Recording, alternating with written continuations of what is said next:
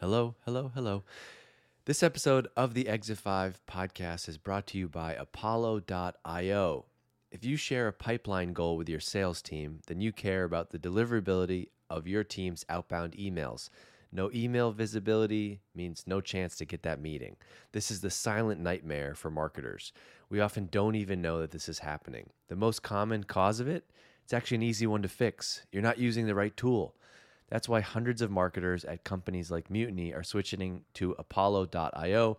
Apollo has every tool you need to power your entire outbound and inbound motions. Yep, that's right. I said inbound emails too. You can ask their team about what that is.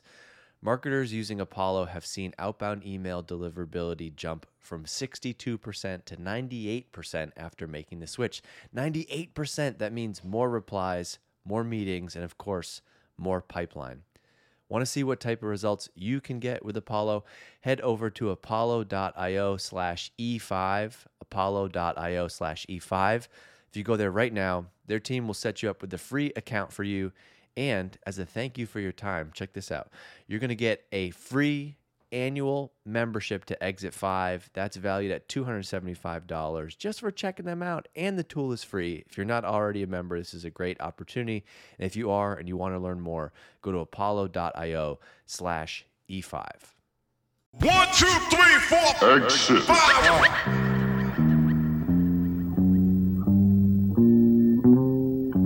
Exit. Exit. All right, Hillary's here. I'm excited to do this. We did a podcast about a first podcast we did about ABM was the most downloaded episode ever, and I just was saying to you, I think this one is going to beat that one, and that's not to knock Brandon, who is our guest on that, but I just I think you have a great story, and I think there's more buzz and chatter about ABM. So before we dive into ABM specifically, Hillary, can you give some context to who you are? What's your name? What do you do? Where do you work? Yeah, of course. And challenge accepted. My name's Hillary Carpio. I lead the account based marketing function at Snowflake. And my job is to tailor campaigns, programs, and processes across the broader mar- marketing organization to support the sales team in penetrating the accounts that are most important to hitting their revenue goals. So you can think of my team like an integrated marketing function. There's 20 people now in North America supporting the sales reps, similar to a field marketing organization in how we're structured and how we align into sales. And our job is to help them hit their goals cross functionally with product marketing, partner marketing, sales development, field marketing, you name it. We're in the center helping drive impact and drive revenue. Awesome. I can feel, I love that you came out of the gate with like, basically what you said to me was, we're going to, let's beat that, Dave. I'm competitive. Let's, let's beat that, which I love. So you're head of ABM at Snowflake. Just to give people context of, can you just give like size and industry and what does Snowflake do? Yeah, Snowflake is the data cloud. So we enable multiple workloads for people's data. And we have grown to, I believe we're over 5,000 employees now. We're about 1,200 when I joined three years ago. So hypergrowth company continuing to lead not only in the data side of the world, but also on the marketing side of the world. We're known for taking risks, making bold statements, and really being ahead of the innovation curve in the marketing plays, practices, and programs that we run. Do you have any Frank Slootman stories? I don't have any Frank Slootman stories other than I'm super grateful for him as a leader and the direction that he's taken the company. All right. You always got to ask. It's okay. so, in your role as head of ABM, can you just give me a sense of like where does that sit in the broader go to market machine at Snowflake? Who do you report to? What does the kind of overall go to market look like? Yeah, so I report to the VP of Demand Gen. I always like to say that he's due for a new title because he is responsible for demand generation, ABM, field marketing, marketing operations, SDRs, and marketing intelligence.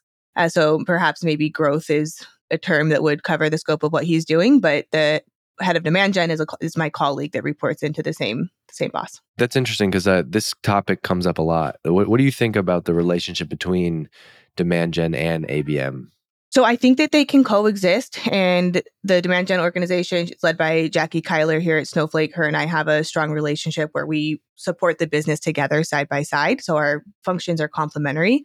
I think that when you're building an account based marketing function, you have to be very careful if you put it under demand generation, you need to make sure the KPIs are different. So if demand generation is being measured on leads or campaign responses, ABM has to be measured on account funnels, not lead funnels. So if you're able to successfully separate those under the same function, great. They can live together, coexist, and work complementary. If you're not able to separate those KPIs, same thing with field marketing. If you're not able to separate the KPIs with it reporting to a field marketing function, uh, you're setting yourself up for failure, but you're also setting up the person you've brought in for failure if you're asking them to lead account based marketing and report on a lead funnel. Yeah, it does seem like most of the misalignment comes from, or most of the friction comes from being misaligned. And so when you have like an existing demand gen team and then the company's like, hey, we're going to spin up ABM, and those two teams feel like they're competing for resources and have competing metrics, that's where things start to get kind of messy, right?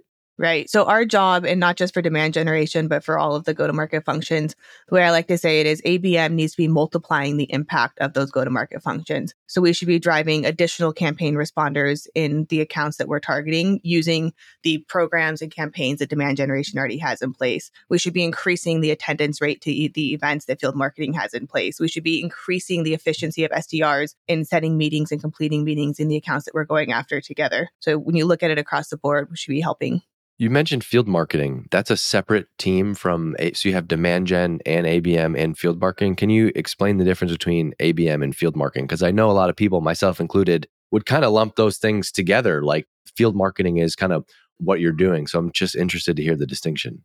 Yeah. And I'll preface this with Snowflake is an account based organization. So our sales reps have a set account list that they each own. So we are, we have an account based lens on everything we do field marketing and ABM and sales development together are the three legged stool that support sales directly. So ABM and field marketing then are the two marketing organizations that directly support sales. So we're hand in hand supporting the same reps, DMs, RVPs, et cetera, together. Field marketing is responsible for event driven marketing. So they're creating mm. regional, local, and global in a lot of cases, event individually, as well as series that are supporting the full funnel demand in those regions. ABM, it goes and in, we do digital marketing. We do, we work with the field marketing team. So just an example of how we'd work together. We might take data in a certain region and understand what topics are the accounts in that region interested in, what people are most engaged or least engaged, and help field marketing understand which zip code or which region to hold an event in and what the topic or invitee list should be.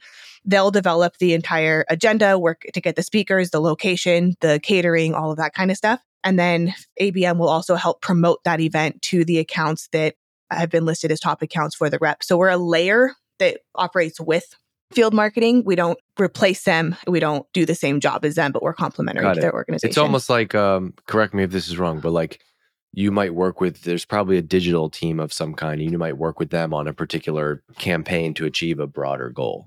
Yep. Okay.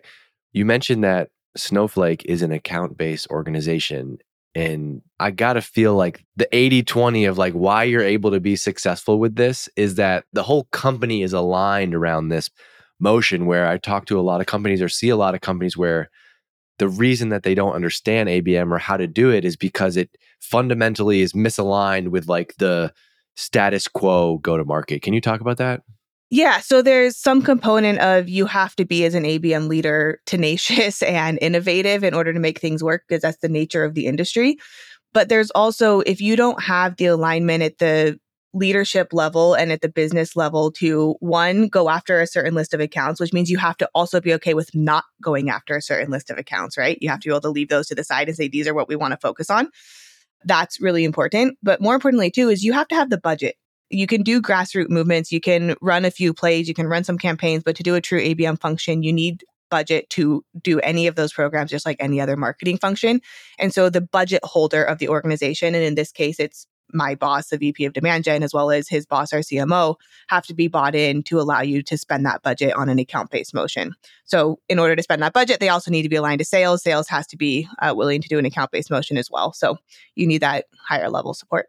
And like the report, I mean, we'll get into this more later, but and the the reporting, how do you measure what success looks like is much different than like we're working at Slack and we're focused on the freemium, the small business funnel, and we're trying to drive website traffic. And it's very much more direct response. And I'm sure you have lots of thoughts on reporting. But okay, so we talked about you're an account based organization. Do you feel this is a little bit aside of where I want to go on this next part, but Do you feel you have to be one or the other? What's your view on ABM as a whole? Because there, there are companies that they might have like a kind of a small business or mid market. They, they have two funnels, right? We're seeing more SaaS companies have this two funnel approach.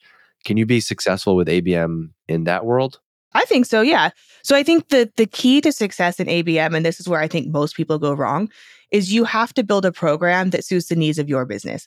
So take the ideas, for example, from today's podcast, use them as inspiration, use them as guidance to where you might want to go. But if you try to copy paste, like stamp an ABM program from somebody else, that's where you're going to go wrong. So if you can identify a specific challenge in your business, maybe you don't have an account based sales organization, but you have one sales rep who's been designated to your top 10 accounts with the highest revenue, then you have an account based sales rep and you can support them specifically in what they need for the business. That might be a top of funnel program to just get engagement in those 10 accounts because you've never even had an engagement.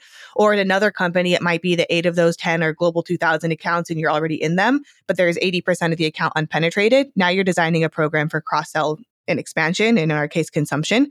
And that's going to look different as well. So the key is determine what the problem is you're trying to solve for your specific business and where it makes sense, and then develop a program accordingly pause this podcast, take that last line and just play that over and over and over and over on repeat because what Hillary just talked about is true for ABM, but it's true for any marketing advice, whether you see it on LinkedIn, whether you hear it here.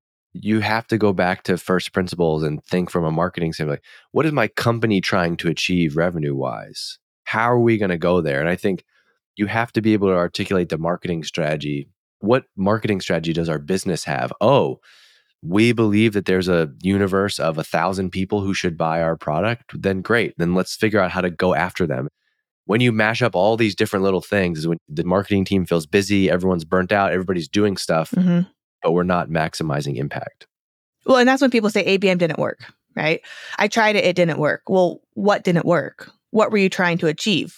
Well, I was trying to get into big accounts. Well, you can't run a three month program and try to get into global 2000 accounts and say it didn't work so you have to set a very specific goal. My goal is to get a first meeting in three of the however many global 2000 accounts. And then you can tell yourself if it worked or not. Oh, I love that. Because you just broke that down into like an actual actionable metric where like, right. I think it, it could be easy to say, like, hey, we're going to do an ABM campaign and we're going to, we got emails and we got direct mail and we're at this conference, but you, you don't actually like, no, what we want a meeting at this account. And I think a lot of people, we get obsessed with the technology when like, what if you could in the simplest form what if you got a meeting at that account because you emailed them with a strong with a strong pitch and you have the right product at the right time? That that can also work. I think we get blind we get blinded to thinking of like these crazy campaigns but it starts at this this first principle like how do we get this first meeting? Okay so let's work off that. How do we get this first meeting? You said okay we, we're to go after these accounts. Let's just take people through like the 101 process. As a company, we've defined that we want to go after this universe of accounts. How do you, high level, how do you define those accounts? What do you use to do it? Who owns that? Let's go through that process first. Yeah. So first you got to know your TAM. And I think depending on the company size and maturity of the people listening, that could vary of like, oh, yeah, of course I know the TAM. What are you talking about? And also like, oh, I actually don't know who might buy my product. So first, who's your not only your total addressable market, but your total relevant market who can buy your product today? And I'll stop there for a second because this is where I see a lot of people make a big mistake, especially on the startup side of the house, is they're trying to do an account-based marketing approach to sell what their product is going to be in the future. right. Or it's to everyone. It's to yeah, everyone. Well, we sell to these six personas. right. So clarify like dial down into like who you can sell to today. And if you want to sell the six personas eventually, great. But who who do you really want to focus on? Because you're part of the success of ABM is creating clarity for sales, marketing, and sales development to align on together, right? A lot of it is just that clarity and alignment will help create success. So, what can your product do and who can it serve now? And target them. Work on a bigger brand campaign if you want to start expanding your, your TAM elsewhere. Then you're going to want to find out there's kind of two paths to ABM. There's we're going to go after them whether they're ready or not because they've been this been decided that they're an account we have to get into. I call these the Roomba vacuum cleaner accounts. The Roomba's going to go if it hits a closed door, it's going to like turn to the side and go a different direction. If it goes down a hallway, then it's going to find like the next path, go around the room and come back out. So you're just going to keep going after those accounts. That's one path. Sometimes though, to be fair, it does get stuck under the bench and it's like Right. It's not always perfect. But to that point, how often do you come home and three days later realize the Roomba stuck under the bed because it wasn't your top priority? So Whereas true. if it's your top so true. priority, you need to be checking in and like looking for that check engine light. Is it stuck? Why is it stuck? What path did it take to get stuck? And how do we keep it from getting stuck again? And that's where people never go back and make those analyses and changes. They just say, oh, it didn't work, or oh, this person didn't do their job. This thing didn't fall through. You have to diagnose what went wrong to keep it hap- from happening again. Yeah, I love that. And like five days later, you thought the house was supposed to be clean for the party you were having, and it's not. Exactly. And then it's, well, ABM didn't work. But then there's the other path too, right? And this is what I recommend, especially if you're getting started. You want to find quick wins and you can use timing and engagement to do that. So use engagement data, whether it's first party or third party. First party being have they engaged on your website with your campaigns? If you de- de-anonymized a page visit, it doesn't even have to be a form fill. Or have they en- engaged third party? That could be intent from a web content perspective. It could be from like the G2 TrustRadius size of the world where they're leaving comments or looking at reviews. Those indicate that not only are you interested in them, but they're interested in either you or something that you sell but don't know you're an option. So that's how you're going to narrow down who to go after right now. Let's pause on that for a minute because I want to uh, explain this for people who might not be as fluent in this as you are. So you mentioned something about de-anonymize the the visit. They you don't even need a form a form fill. Can you unpack that a little bit? So since you're selling to accounts, you you don't need to necessarily have somebody fill out an account because you don't care who filled out the account. You want to know that so and so at this company visited our website. Can you talk about where does that data come from and then like what do you do with that? Yeah. So there's a lot of different tools you can use for website de-anonymization. Some are better than others, and some rely more on cookies versus other technologies and others. So you're going to pay attention to that with the changes in the market. But there's the Clearbits of the world, there's Rollworks, there's Sixth there's Terminus that are like ABM platforms that can help. Bombora has a great tool as well. So it can tell you based off of the visitors to your website, what account do they think it's at? It's not at the people level, it's at the account level, which when you're doing an account based marketing program is fine. But you can take it a step further. Did they go to your homepage? Did they go to your contact me page? Did they go to the page of a specific product? And when you narrow that down and sit down with a sales rep and say, Hey, sales rep, you've been trying to go after this account for six months. I can tell you that they've actually visited our page on XYZ solution. Now let's sit down and I'll cr- create a marketing campaign about that solution. You create touch points about that solution and the SDR has a sequence about that solution. You're now aligning that every touch point that company receives is around the topic that we know or th- suspect they're interested in. And it's a connected, cohesive experience as opposed to most brand experiences that are like shooting off in every direction and it's all kinds of things. So you might not be able to say like, "Hey Hillary," but you can kind of take an approach where you're going to have some tiers of contacts. How do you Mhm. guess who should get that outreach then based on what you know? Yeah, it's a great point. You need to know your ICP and you need to know your your buyer. So if they're interested in like I'll just do the Snowflake example for us, if it's a data science related related solution, I need to know which titles, levels, seniority are going to be the influencers, decision makers, and who's on the buying committee for data science, which is include data scientists. If I see that it's more of a business solution, then I might go after more business level people. So you need to have a map and you can create that ahead of time. If these are the topics of interest or these are the pages of interest, who are the people that I reach out to with which message? Got it. And then you can keep going further based on like once you actually get a response, and I know that now Hillary has responded and she is head of HR, you can then kind of like adjust based on the person that you actually know you're talking to now. Right. And then you can also, they're likely, like, oftentimes the first contact's not going to be the exact person, but they'll send you in the right direction. Oh, we don't, we just signed with a competitor on a 12 month contract. Noted. Take a note in your calendar and 12 months follow up. Now you know what tech stack they're using and what the competitive messaging should be. Hey, we actually uh, just changed our budget and announced in our earnings that we're going this direction instead of that direction. Great. Now you have insight and you know to go after maybe the business person instead of the technical person. So even if the initial person you speak to doesn't get you the, you know, the meeting, you can use it as detective information to get where you want to go. Nice. And that that is what's so unique about this model is you're basically not everything is automated automated by tech. Like you Mhm. and the sales counterpart, whoever you're working with, is like, oh, I read this in the news about this company. Like it, it's tough to do this automated at scale. You have to have this actual personal level of like understanding the accounts you're trying to sell to. So my job leading the organization is to make that as easy as possible for my team members. So they're going to be tailoring and creating very, very boutique touch points.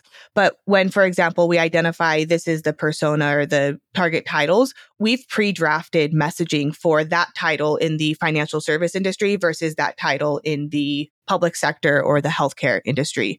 We've predefined what the graphics will look like if they're a senior leader versus if they're an individual contributor because we need them to see themselves in the graphics that they're being shown. So consider it like a library that you can build that when you curate it together, it becomes very boutique, but you don't have to reinvent the wheel and create a fresh new marketing campaign every single time you want to go after an account. This is so good. I already know it. I already know it. I told you at the beginning. You mentioned so you you start doing this, you start you know, you have your account list. We talked about in a previous episode that marketing or well, I guess in your case as head of ABM, I bet that do you own the list criteria? Do you own that with ops? Like who owns the this is the blessed list of accounts that we're going after yeah so heads of sales and the sales leaders ultimately own that list it's their territory we are there to complement and support their success so everything has to be approved by them and i will tell you this is one of the traps that we fall into and I'm sure others do as well. It's like, here's a list I suggest and then 2 weeks later, well, I don't want that account on that list anymore. Oh, let's go this direction, right? So it's a lot of it is education and getting the data after a few quick wins to say, we know if we have this list for 3 months, then it will be successful, but if you change accounts every 2 weeks, we can't expect the same result. And then going to the person who's in charge, whether that's a RVP of sales or regional vice president or whoever it might be, and getting their buy in to say, hey, I need you to hold your team accountable to sticking to this list. But to that point, you have to have their buy in. So this isn't about ABM, field marketing, or any other marketing org coming and saying, here's the list we're going after, bless it. It's sitting down and saying, hey, what topic do you want to talk about in your region. Okay, it's uh, healthcare for data, like data science for healthcare. Great. Let me bring back a list of the accounts that have the highest chance of responding to a campaign about that. What do you think? And then the SDR is going, here's what I think we should remove. Here's what I think we should prioritize, right? It's a three legged stool that we're working together to all cohesively agree on that list. It's not one team saying, go, run, go after it. It's a team effort. Even just hearing and how you talk about it, so much of what goes wrong in marketing is because of the relationship with sales. You're basically mm-hmm. the way I'm hearing you describe what you do in marketing, it's like your job is to serve sales. And for some reason, we have a tough time swallowing that pill. But it's like, it feels like when you're at a company that's performing well, the company has an account based approach. Marketing is seen to serve sales. It almost aligns everything else. I feel like you have a harder time when you're like, we are marketing. We need to prove what we do, where you're like, hey, I'm partnering with sales. Like I'm going to get my bonus if we hit the company revenue goal, not if marketing right. did X or sales did Y. And I mean, here's the question. What do you have to prove if you're generating uh, 110% of your MQL goal and not looking at the sales qualified opportunity rate or the close win rate of those MQLs? You're not proving anything. You're proving that you can go hire a content syndication vendor and get leads to match the number that you're trying to achieve that's a hard look at whoever somebody's on a run or walk or make clean, cleaning up around the house right now and they're like uh-oh. Hey it's dave. This episode of the exit 5 podcast is brought to you by apollo.io if you share a pipeline goal with your sales team then you care about the deliverability rate of your team's outbound emails. No email visibility means no meetings. This becomes the silent nightmare for us marketers you often don't even know that this is happening. And the most common cause of it, it's actually an easy one to fix. You're not using the right tool. That's why hundreds of marketers at companies like Mutiny are switching to Apollo.io. Apollo has every tool you need to power your entire outbound and inbound motions. Yep, that's right. I said inbound emails too. You can ask their team about it. Marketers using Apollo have seen outbound email deliverability jump from 62% to 98% after making the switch. 98%, that means more replies, more meetings, and of course, more booked pipeline. Want to see what type of results you can get?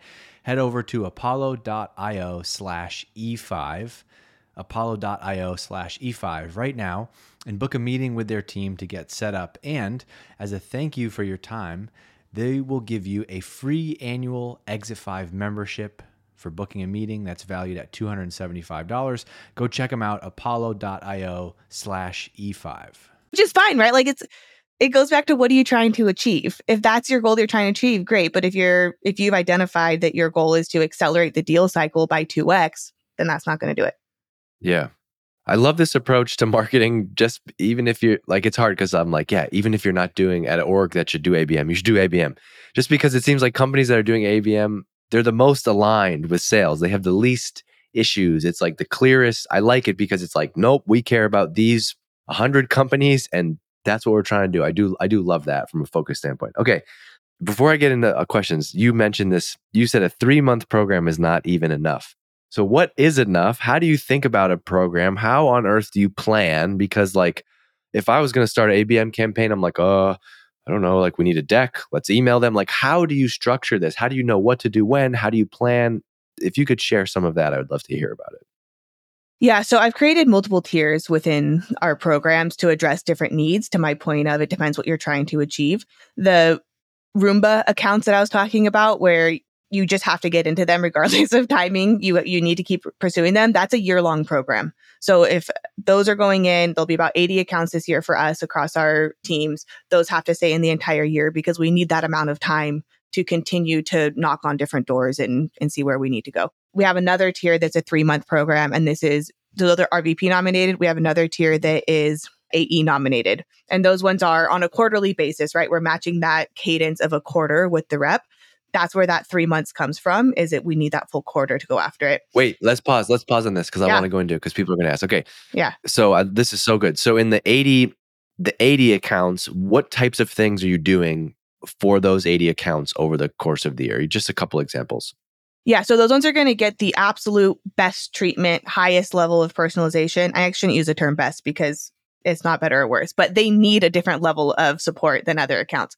So you might get a custom direct mail program and i'll use an example of ash on my team ran this program where we identified we're in this account but we need to actually expand to other departments but we have really strong champions. So we did a program that was a refer a friend where they got a customized piece of swag and they said if you refer somebody else in your organization that we're not already talking to you and that person both get this piece of swag we end up getting introduced to all of these other departments that we hadn't previously been in that requires coordination with that company's legal team their marketing team with the champions with the reps right it's a very very uh, heavy lift to get something like that off the ground and so that's only going to happen in one of those must win highly strategic one-to-one accounts that are a year long That's great. This is where you might spend, that's where you're going to go spend before you even do anything because you're like, we've already prioritized.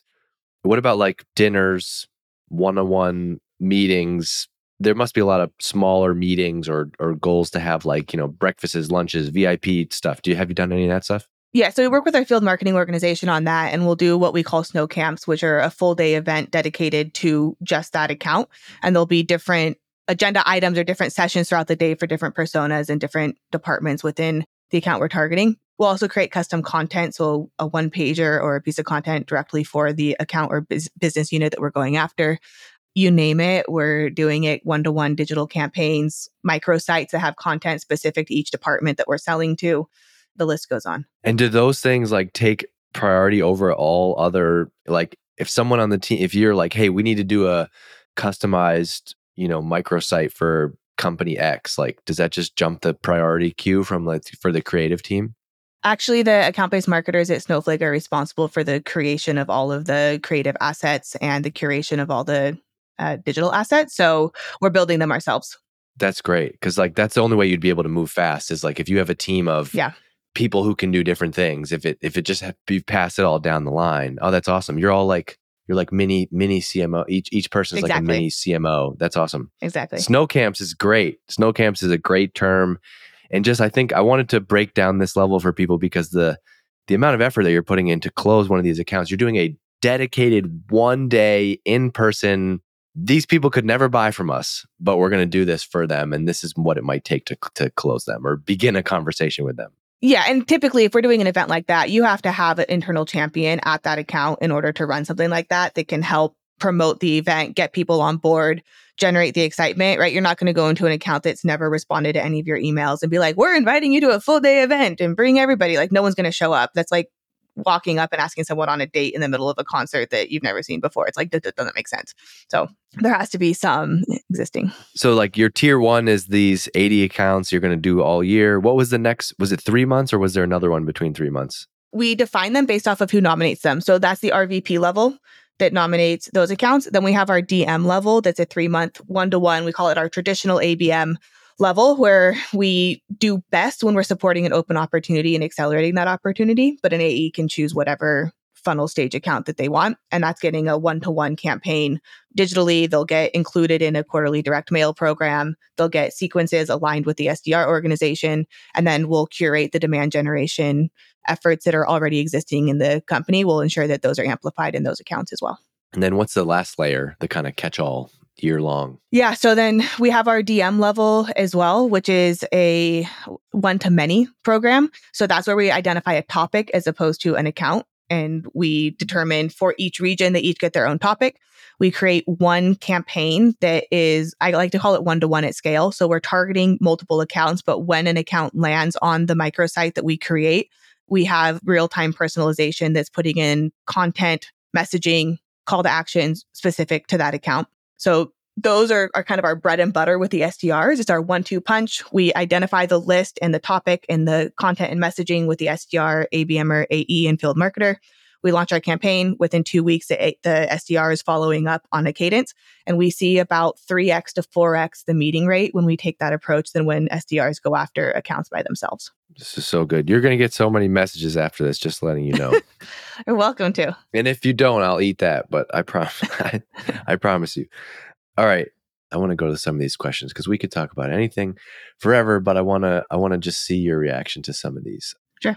Some of these can be quicker quicker answers. Don't feel like you have to go into all these. This one's from Tim. Yeah. What's the best no tech or low tech ABM approach? Yeah. I would take something you're already doing, take a campaign that's your highest performing. So maybe it's a specific asset or a specific play that's working well, and identify a small subset of accounts with a sales rep and pick a sales rep who's interested in working with you. Don't force it upon anybody and see if you can create a small tweak or tailored approach using that already successful campaign to get into an account that you haven't been able to get into. And that should be with marketing, sales, and sales development all working together. So just personalize to make it relevant to the person you're reaching out to. Love it. This one's from Kayla. What are best practices to get sales buy in to support long tail ABM efforts? Oh, this is a softball for you, my friend. I love this question. You have to align your goals to theirs. So ask them, and this is a question I ask uh, our sales leaders when I talk to them what are your priorities for this upcoming quarter and what's going to make or break your number for you? You then align if their priority is solution X or persona Y, you come back to them with, here's how I think I can support your priority. What do you think? And you help them understand and believe that you are there to help them reach their goals. You're not there to claim credit or attribution for what you're trying to do.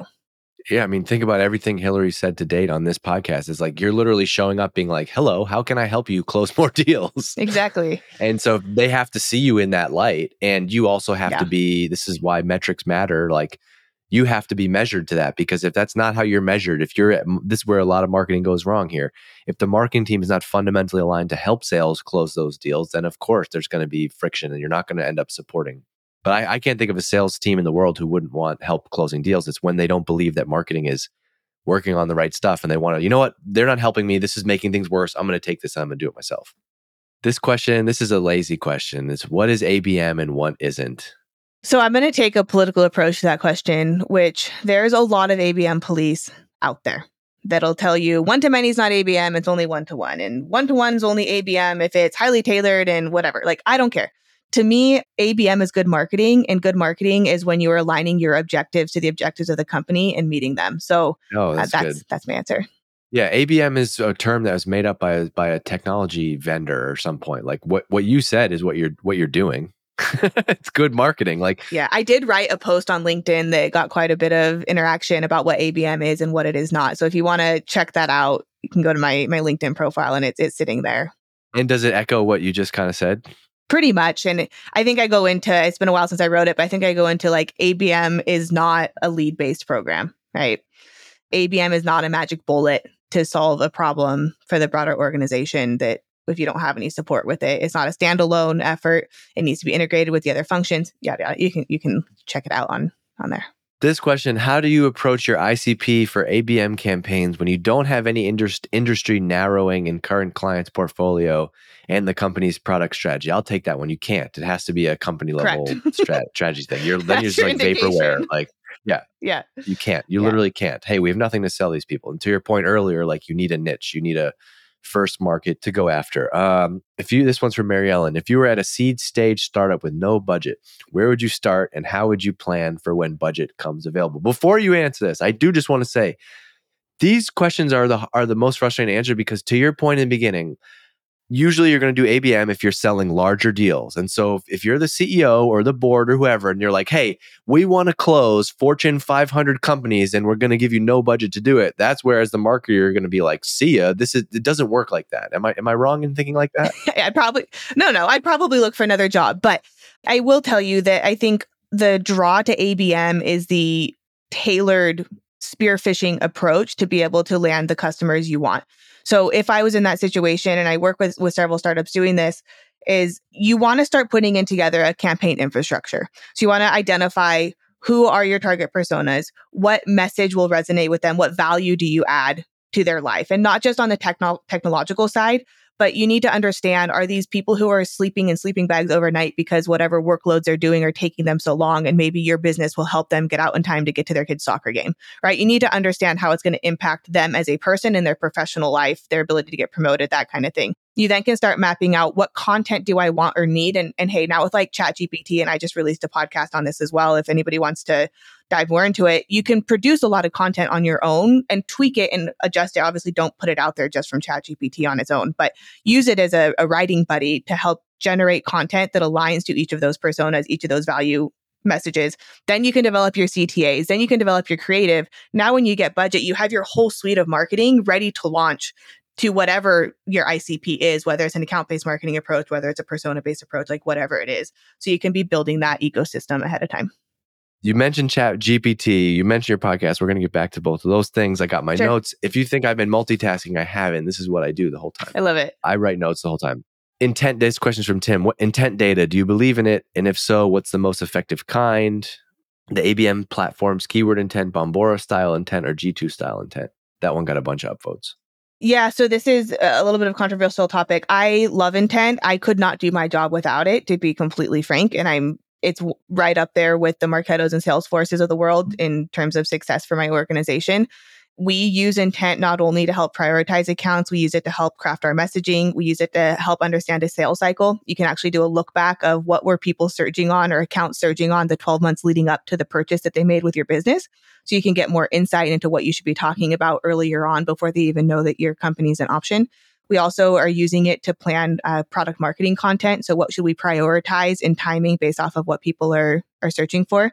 So huge fan of intent. In terms of what type of intent you need, I think it goes back to what problem are you trying to solve. To my understanding, the kind of G2s, TrustRadiuses of the world are more bottom of funnel intent that you want to see who you need to be having conversations with to close a deal, that maybe they're looking at other solutions. I'm sure you can use them for top of funnel as well the Bomboras of the world, you know, are kind of the OG intent providers that have an agnostic data co-op. Those tend to be my preference because they're not tied to a specific solution. They integrate into any solution you want to use so that you have the flexibility to scale up, scale down, work with whatever ABM providers you'd like to work with. I also have an unpopular opinion about keyword intent where you actually type in the custom keywords.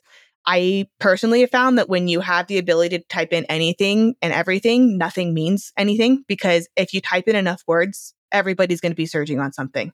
So it's not really separating the sand for you. Whereas if you narrow down on like what are the keywords or the topic clusters that are most relevant to your business, you can better separate and prioritize which accounts to go after with which messages. Great answer. How do you think this changes? In uh, you mentioned this briefly earlier, cookieless world. Is that coming? What's going to happen to these types of data sources as that happens? Yeah, I'm not an expert on the the cookie transition, but I will tell you that I work closely enough with a lot of these vendors that they've been preparing for it for a long time. They have backup and ancillary ways that they de-anonymize web visits, they de-anonymize how they consume data.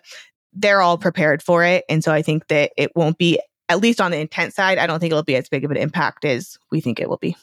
Yeah, I've heard they've been hiring interns to go to your house and see what you're doing, and then they're gonna. the future is to be much. Is to go back to humans and spying on you. No, I don't know. I, I also think don't you don't you kind of like doesn't a part of you the competitive marketer in you be like great like bring bring it on like it'll I'll come up with a new like we'll have a new challenge and we'll have to figure out creative ways to solve those problems. I mean, I will say if you are relying on any single tactic to the point where you think you'll get fired if it goes away, then you should probably reevaluate your mix.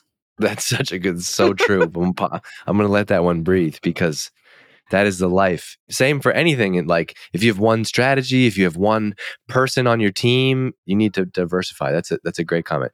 All right, this question was in here, and I forgot to ask you this. So let's just briefly talk about it. I'm sure we could talk about it forever.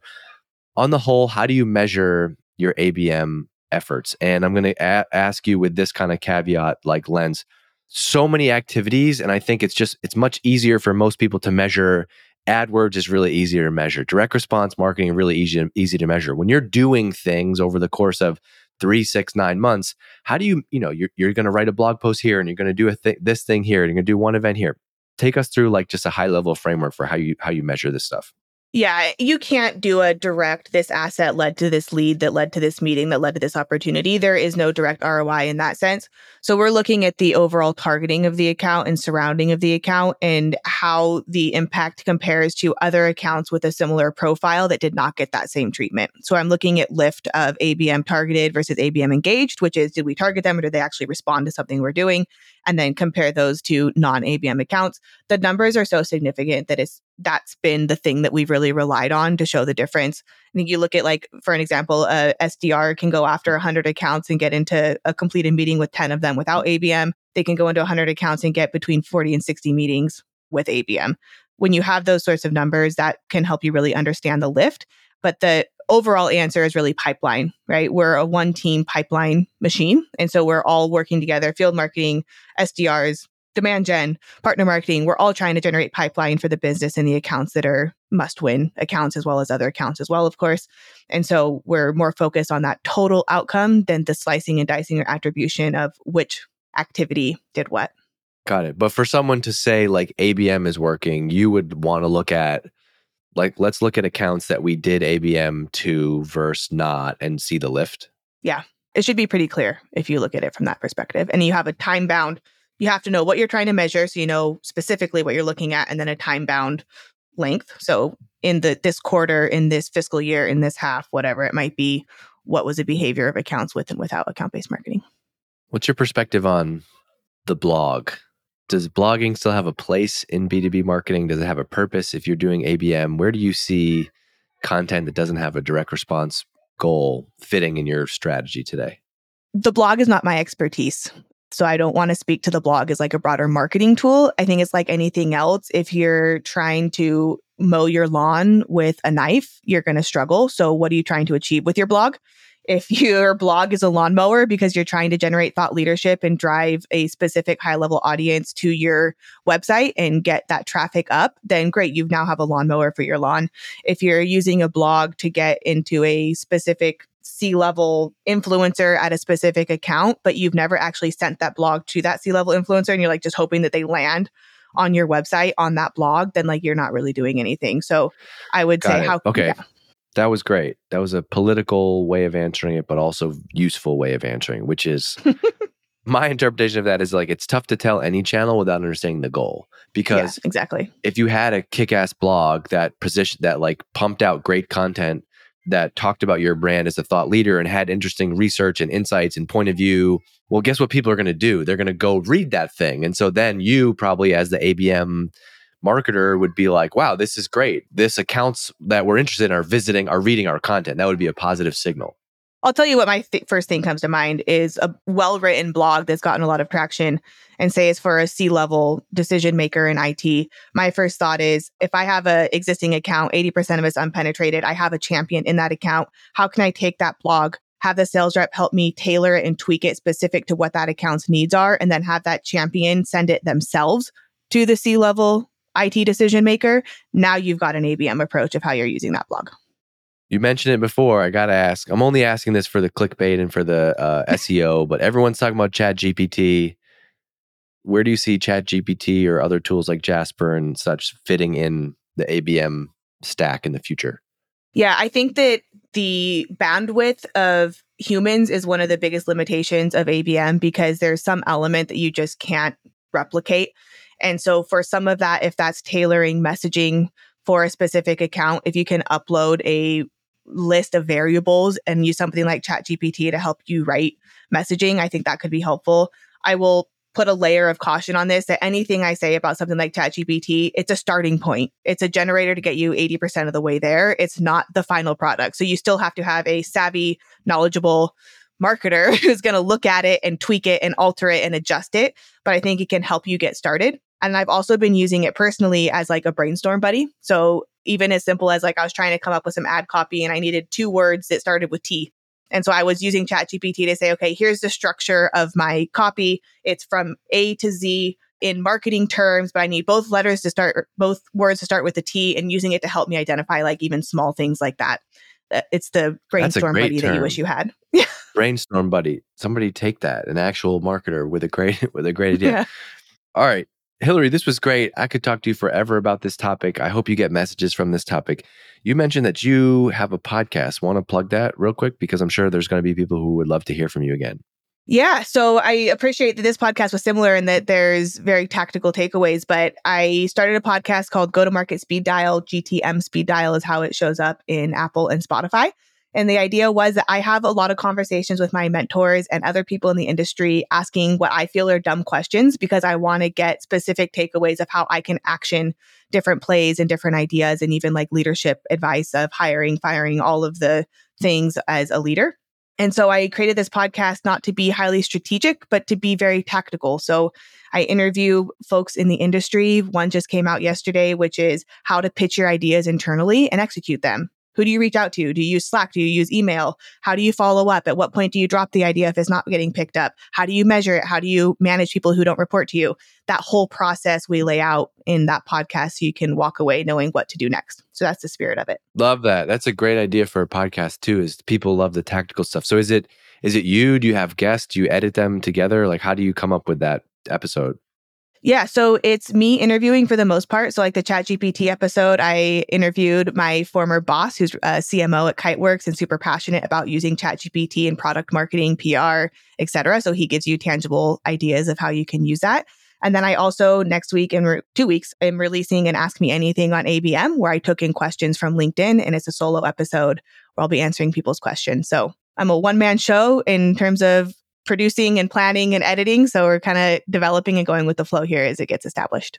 It's all right. That's great. I hope you get some new listeners from this. And also, you have the most important ingredient, which is you're a great speaker. You're passionate about what you do. You know what you're doing. And so that to me trumps the high production and whatever else it takes. So, Hillary, I mean, this was great. I learned a bunch from this. Thank you for being here. We'll link to all your stuff. You can go check out Hillary Carpio LinkedIn, check out the GTM Speed Dial podcast. I know people will be there. They want to check that out. And make sure that you're following Exit 5, Exit 5 Marketing on Instagram. I created a new account where we just post all clips from the podcast so you can just have like a one stop shop to get a little bit of bite of B2B marketing knowledge while you're scrolling through nonsense on on Instagram or, or whatever wherever else. you're- So Hillary, thank you for doing this. You rock. I appreciate it.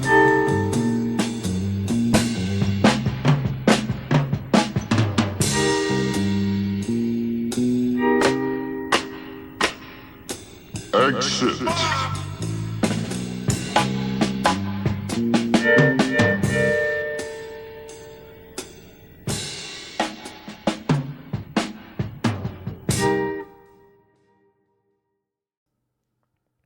Hello, hello, hello. This episode of the Exit 5 podcast is brought to you by Apollo.io. If you share a pipeline goal with your sales team, then you care about the deliverability of your team's outbound emails. No email visibility means no chance to get that meeting. This is the silent nightmare for marketers. We often don't even know that this is happening. The most common cause of it, it's actually an easy one to fix. You're not using the right tool. That's why hundreds of marketers at companies like Mutiny are switching to Apollo.io. Apollo has every tool you need to power your entire outbound and inbound motions. Yep, that's right. I said inbound emails too. You can ask their team about what that is. Marketers using Apollo have seen outbound email deliverability jump from 62% to 98% after making the switch. 98%, that means more replies, more meetings, and of course, more pipeline. Want to see what type of results you can get with Apollo? Head over to apollo.io slash E5, apollo.io slash E5. If you go there right now, their team will set you up with a free account for you. And as a thank you for your time, check this out. You're going to get a free annual membership to Exit 5. That's valued at $275 just for checking them out. And the tool is free. If you're not already a member, this is a great opportunity. And if you are and you want to learn more, go to apollo.io slash E5.